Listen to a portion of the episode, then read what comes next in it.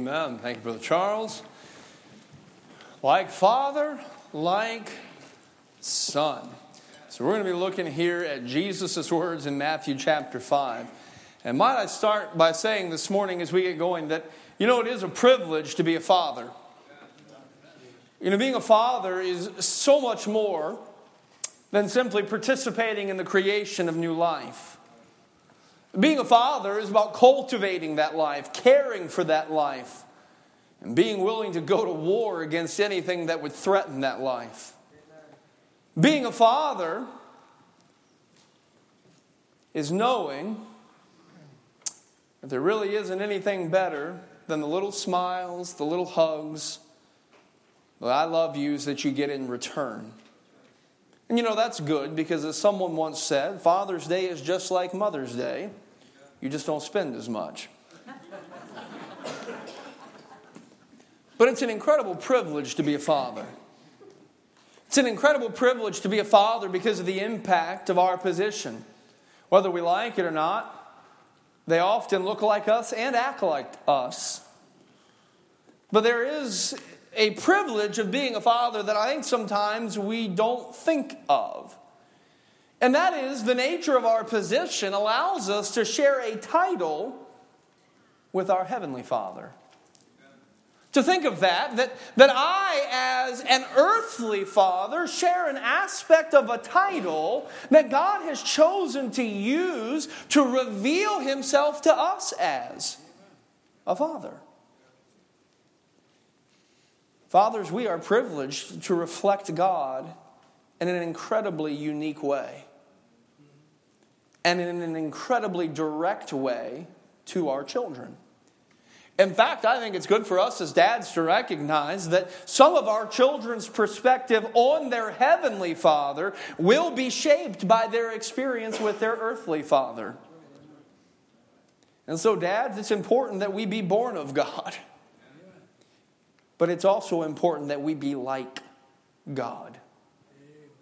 Now, might I pause before I go any further here and remind us all that whether you are a father or not, that if you are a Christian, that you also bear the name of Christ.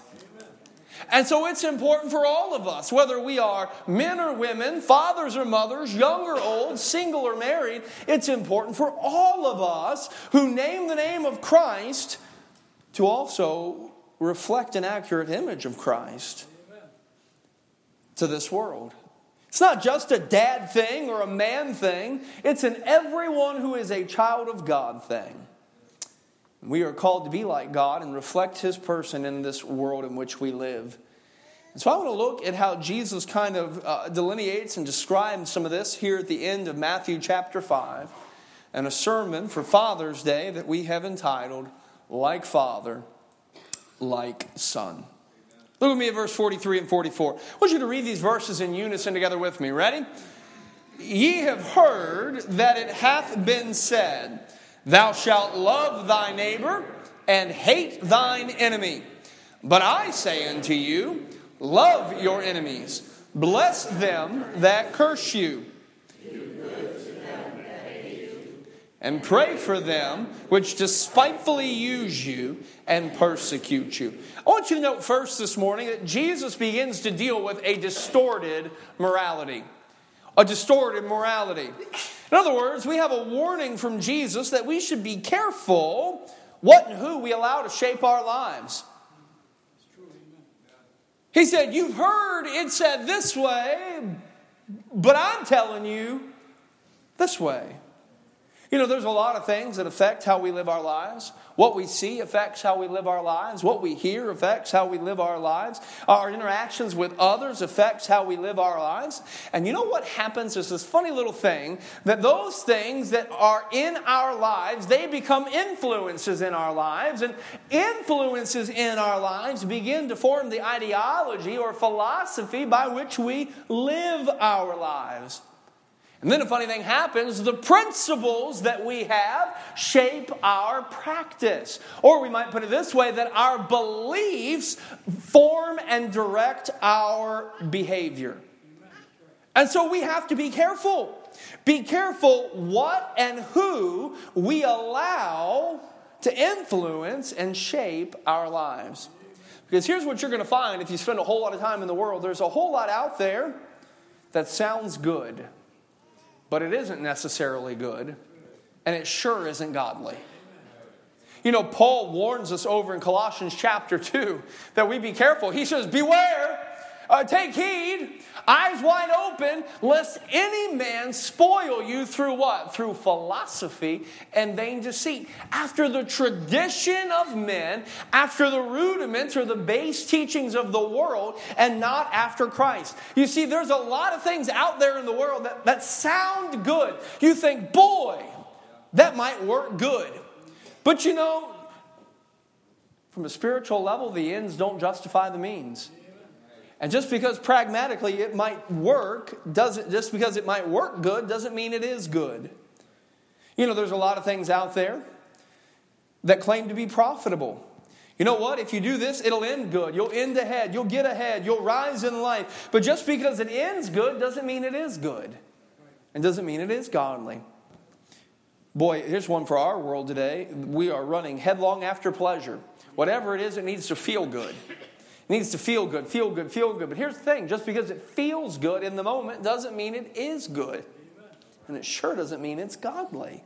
So there's a lot of philosophies out there that'll, that'll want to influence the way we think and therefore want to influence the way we live. And, and not just common philosophies, but, but cultural philosophies. And I see believers get swept up in this stuff all the time. Let me give you one. It's coming. So I'm in the middle a little bit this morning. Amen?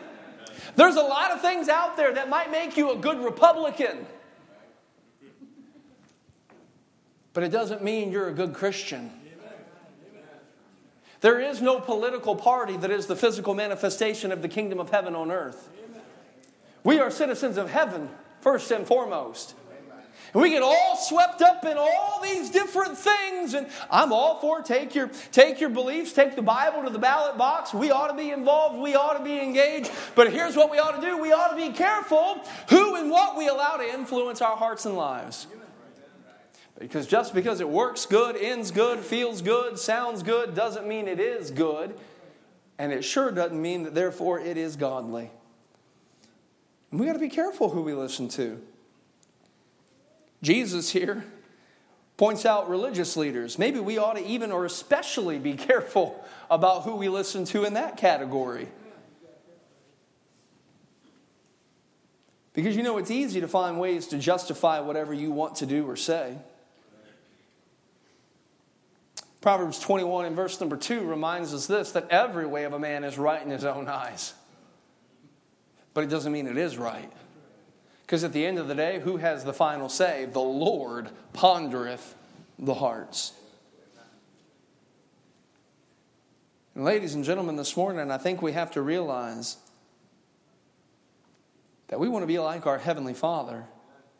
And that means we got to be careful how we live our lives who and what we allow to influence our lives.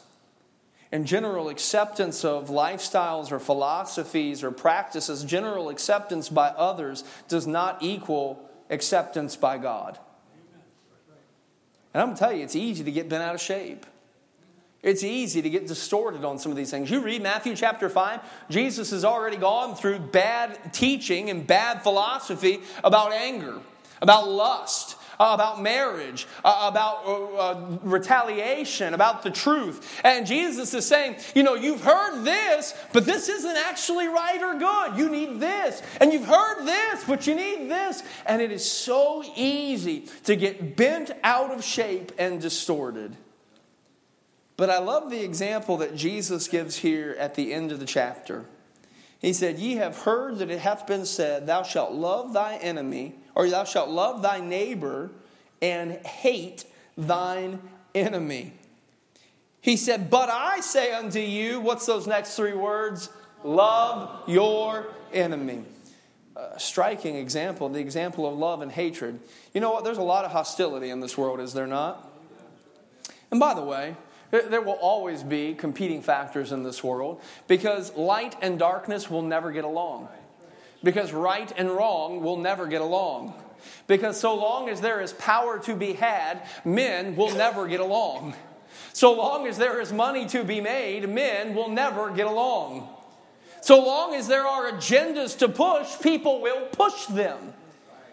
And we can't we can't negate or undo the fact that, that hostility exists and conflict exists because I'm not going to make peace with what is wrong. So we can't negate that. But here's the problem many people will tell you that because hostility exists, well, that justifies hatred. You know, the religious leaders did this. This is what Jesus was referencing here. Uh, they, they, would go back to Leviticus and Deuteronomy where the law said, Love your neighbor. And so the religious leaders would say, Well, hmm, who is my neighbor? Well, my neighbor is the guy that's just like me. He's my neighbor. So, therefore, if this is the scope of my neighbor, the guy that's just like me, that means everybody else can be my enemy. And if I only have to love him, that means I can hate everybody else. And so that's what, that's what they would teach. Love your neighbor. Your neighbor is the guy just like you, but hate your enemy. And Jesus says, You've heard it. You've even heard it from people in authority, but that doesn't make it good, and that doesn't make it godly. In fact, oh, and by the way, before we move on, by the way, people are still doing that today you know what you're going to hear probably in every election to the end of time? That if the other guy or woman gets in, that the country's gone forever. And so, what do we need to do? Boy, we need to, we need to fight and hate with everything we are because there's so much on the line. I, I hear preachers say that. So called preachers. I'm not going to give them the title, I'm not going to give them the credit. I've heard men stand behind pulpits, open God's word, and, and teach their people to hate people. What a shame. It's still being done today, by the way, in many areas of life. But when I actually look at the Bible and I actually look at the example of Christ, what do I find? I find that hostility does it exist? Yes. But does hostility justify hatred? No. And always in Scripture, hatred is not a people problem, it is a personal problem. When I look at how God tells us to deal with hatred and animosity, uh, it's not about everybody else, it's about what's going on in here.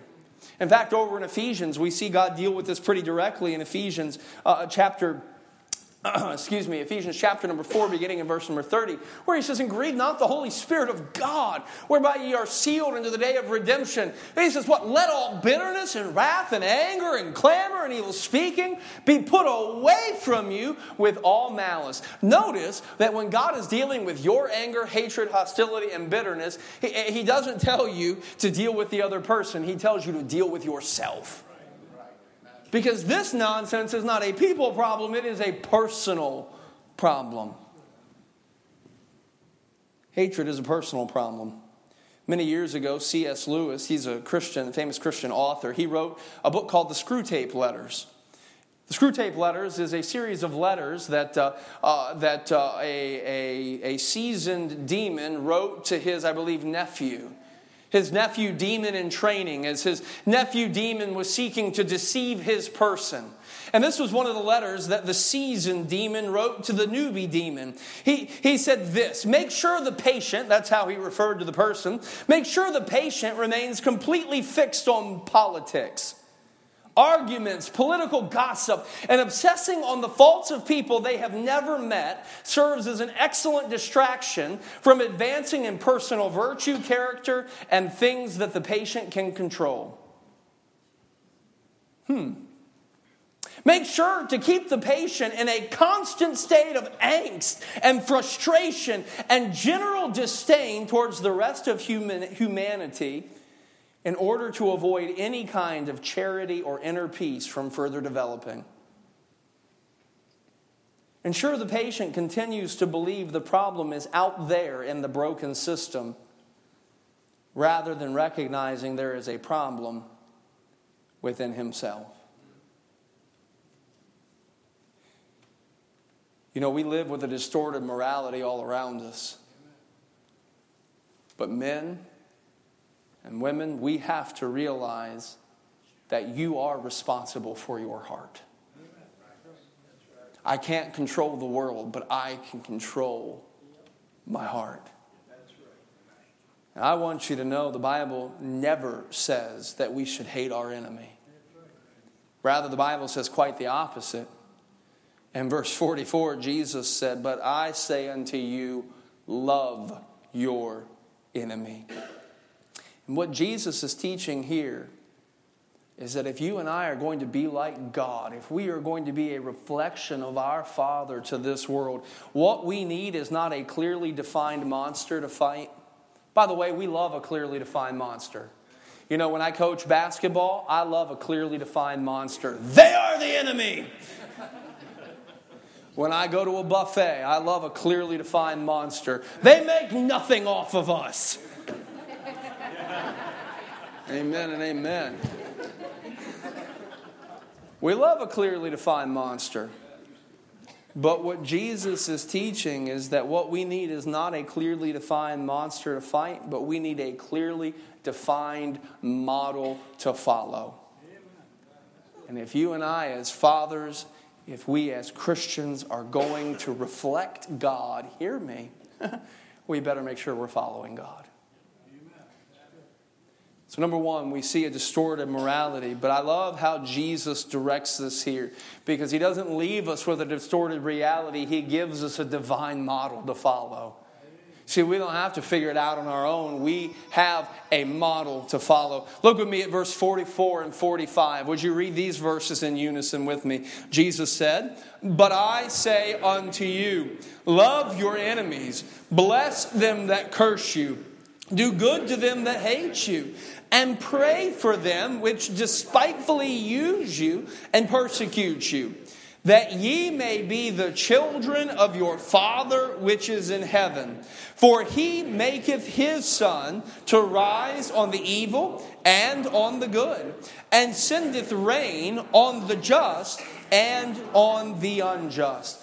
So not only do we see a distorted morality, but Jesus, he points us to a divine model. And in verse 45 here, when it says that you may be the children of your Father which is in heaven, Jesus is not teaching that this is how we become a child of God.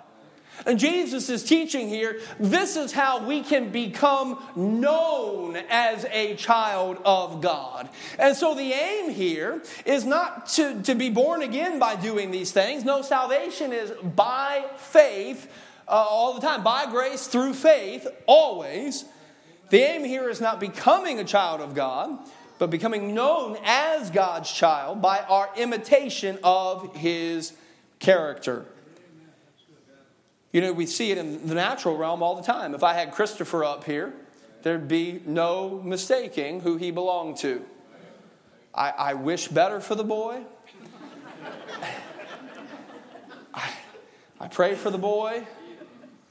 But I told him, I said, son, I said, I, I know things are bleak.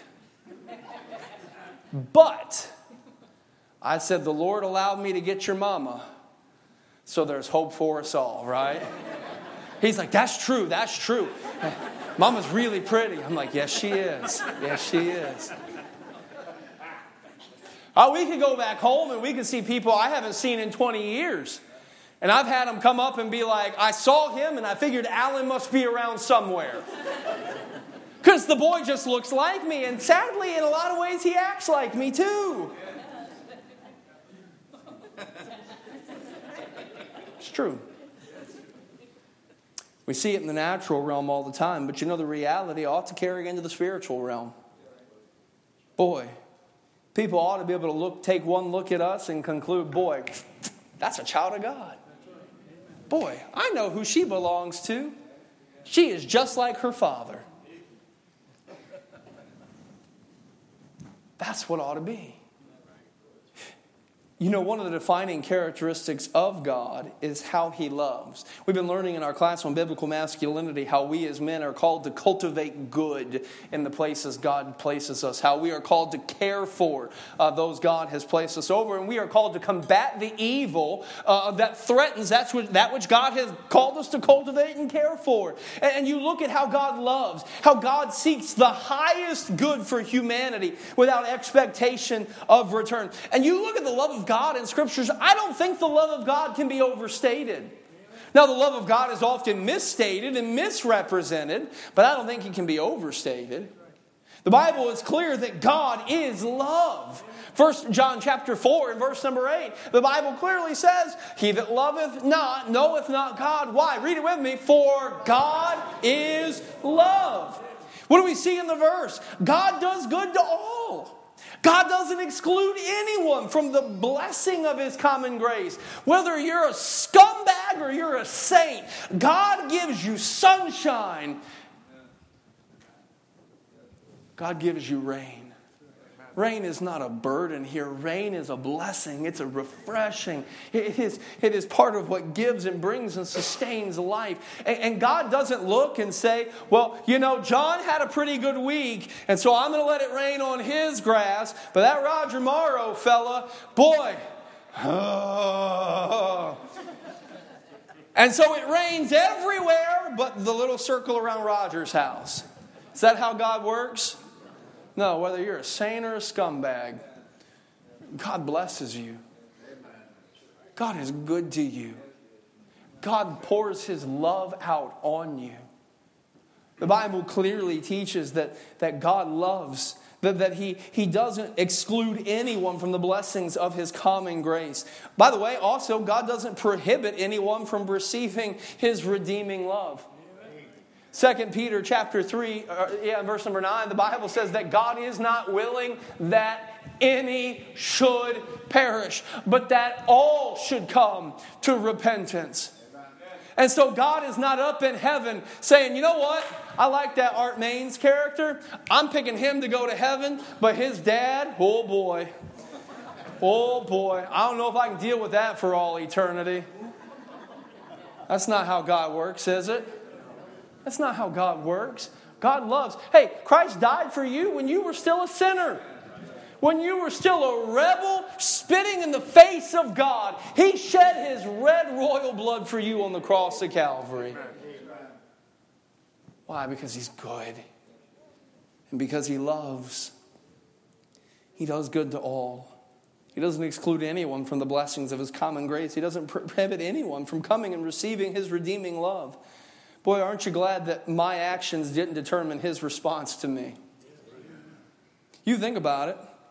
If my actions determined his response, I'd have gotten picked up and thrown away by a tornado a long time ago.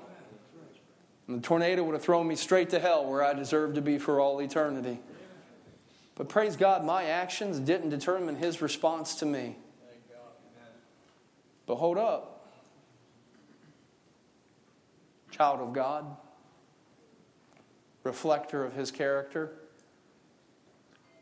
If we're grateful that our actions didn't determine his response to us, boy, maybe we should stop and think that as a child of God reflecting my Father, other people's actions towards me don't get to determine my response to them.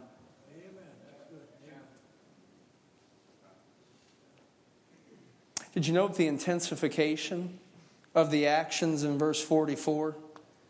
That we ought to bless them, actively do good to them that curse us. Or, or, or, or, then do good to them that hate you and pray for them that despitefully use you and persecute you. In other words, the worse they are to us, the more we are to bless them. That's, that's hard to do, isn't it? I don't know about you, but I'm ready to go to war pretty quick.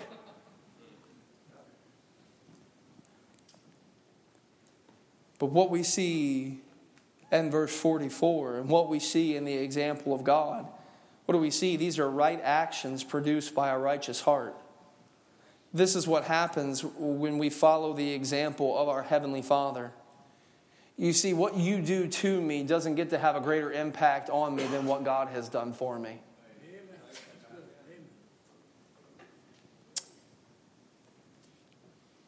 When I stop and consider love, God's love for us cannot be overstated, but also when I consider God's instructions to us, I don't think the importance of love that we ought to have for others can be overstated.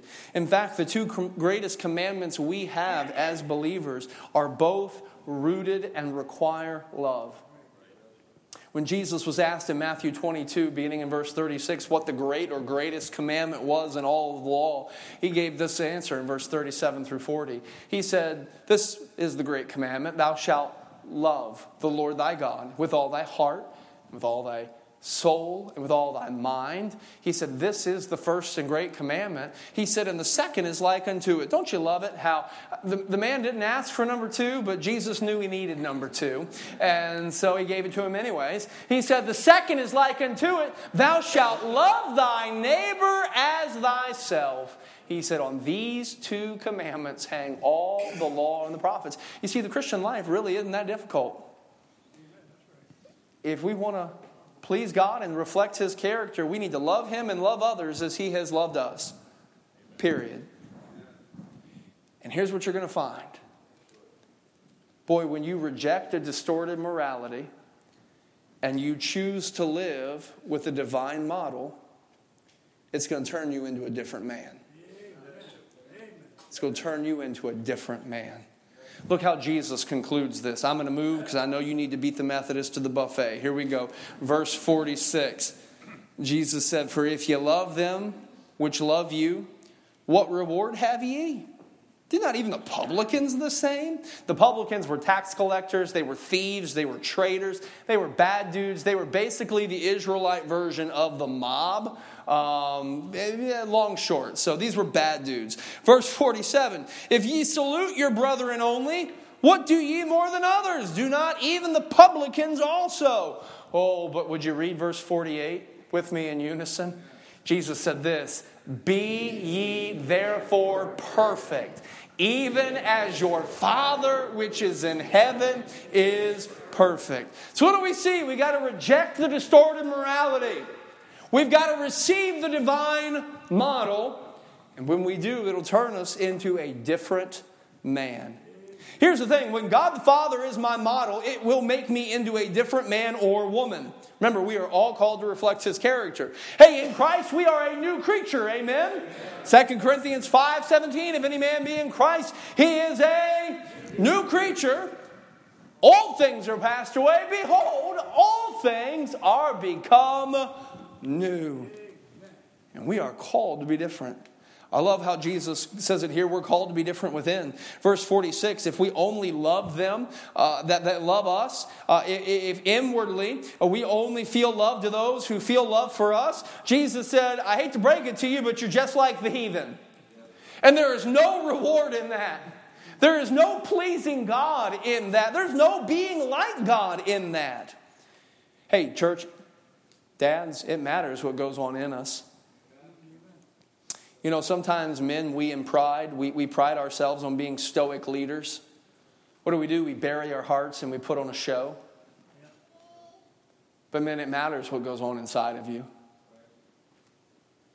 It matters the love that you have and who you have it for.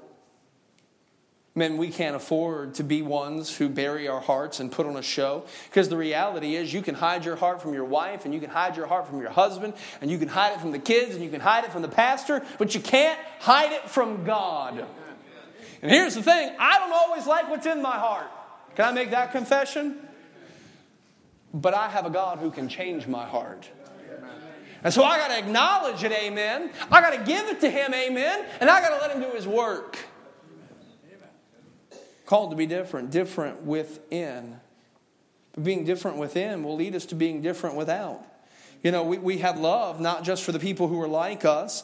Uh, and we, verse 47, if we salute our brethren only, hey, how you doing? Good to see you.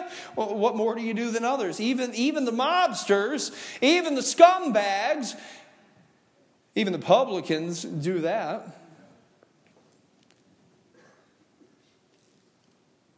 Here's the thing the truth is, what will come in us, what, what is in us will come out of us. You know, I, have used a sponge before, and I, will fill the sponge with water and I'll kind of kind of flick it. I didn't bring a sponge today. I had a lot of things going on this morning. But if I filled the sponge with water and I flicked it, you'd kind of be like, oh, that's funny in an uncomfortable sort of way. I don't want to get wet right? I mean, let's be honest. We laugh, but it's really kind of uncomfortable. Why is the preacher throwing water at people? What if I got a different sponge, though, and I filled it with motor oil? And then I started flicking. I, now we wouldn't be laughing anymore, would we? What, what if I got a different sponge and, and I filled it with vomit? And then I started flicking it. How, how would that go over? I mean, as long as it was in another section, maybe okay. Um, but if I walk towards you, I'm thinking the mood would change. Now, let me ask you a very simple question What determines what comes out of that sponge? What determines if when I flicked it, water comes out, motor oil comes out, vomit comes what, what determines what comes out? What you put in. Hold up now. Hold up now. If we desire divine love to come from us, then it must be that divine love must reign in us. I'm going to tell you, this world is full of nasty wickedness. But you know what the heart of God is? The heart of God is to seek and save that which was lost. You know why Jesus came? Jesus came to rescue those who were bound in nasty wickedness. You see, somehow uh, we, get, we get saved and we get a little bit cleaned up and we get a little bit sanctified and we forget where we came from. Boy, it's really easy to feel a whole lot of hostility towards the nastiness in this world. But you better be sure it don't turn into hatred of people because those are the people Jesus came to seek and to save. But you see, if I follow a divine model, it'll turn me into a different man. It'll make me different on the inside. It'll make me different on the outside because I am compelled to impact this world with the same love that God has impacted me with. And Jesus is urging us to make and keep God the Father as our model, our example, our pattern. He says, Be perfect, be mature, be complete, even as your Father which is in heaven is perfect. You know, there's a lot of things people, a lot of silly things people model their lives after. People model their lives after athletes. I've talked about it before. You know, we have kids who can't hit a layup who think they can shoot from half court. Why? Because they watch them jokers in the NBA do it. Steph Curry! I'm like, you can't hit a layup. Like, practice layups and free throws and.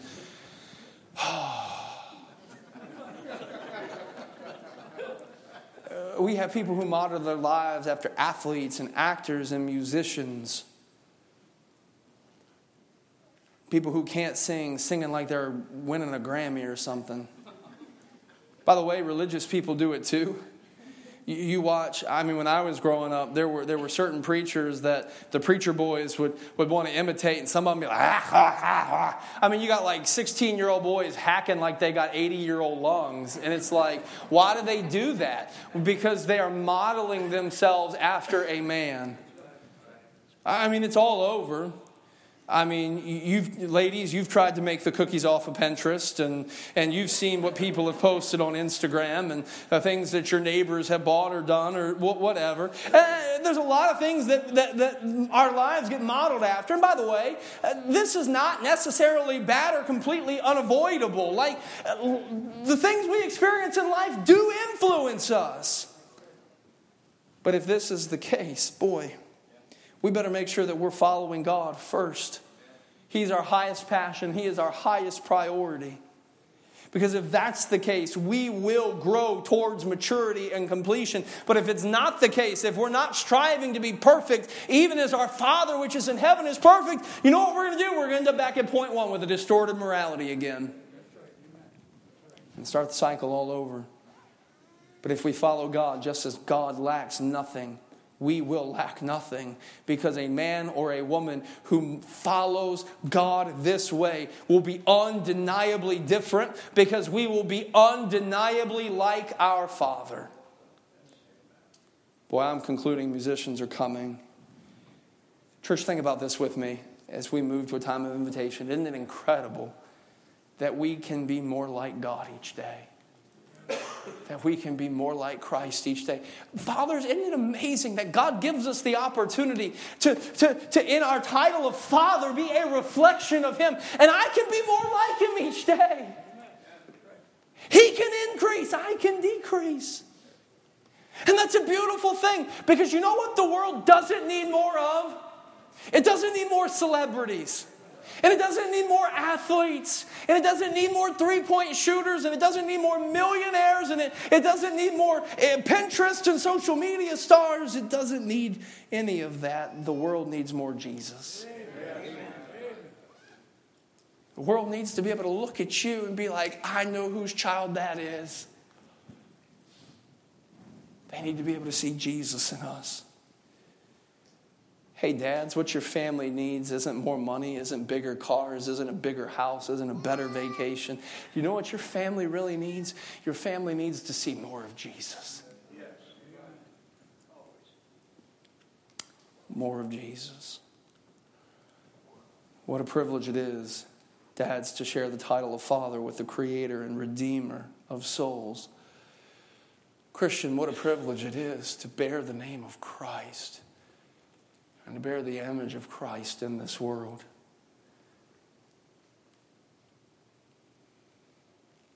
Hey, by God's grace and for God's glory, let's make it our mission. Like Father, like Son. Would you stand together this morning, heads bowed, eyes closed?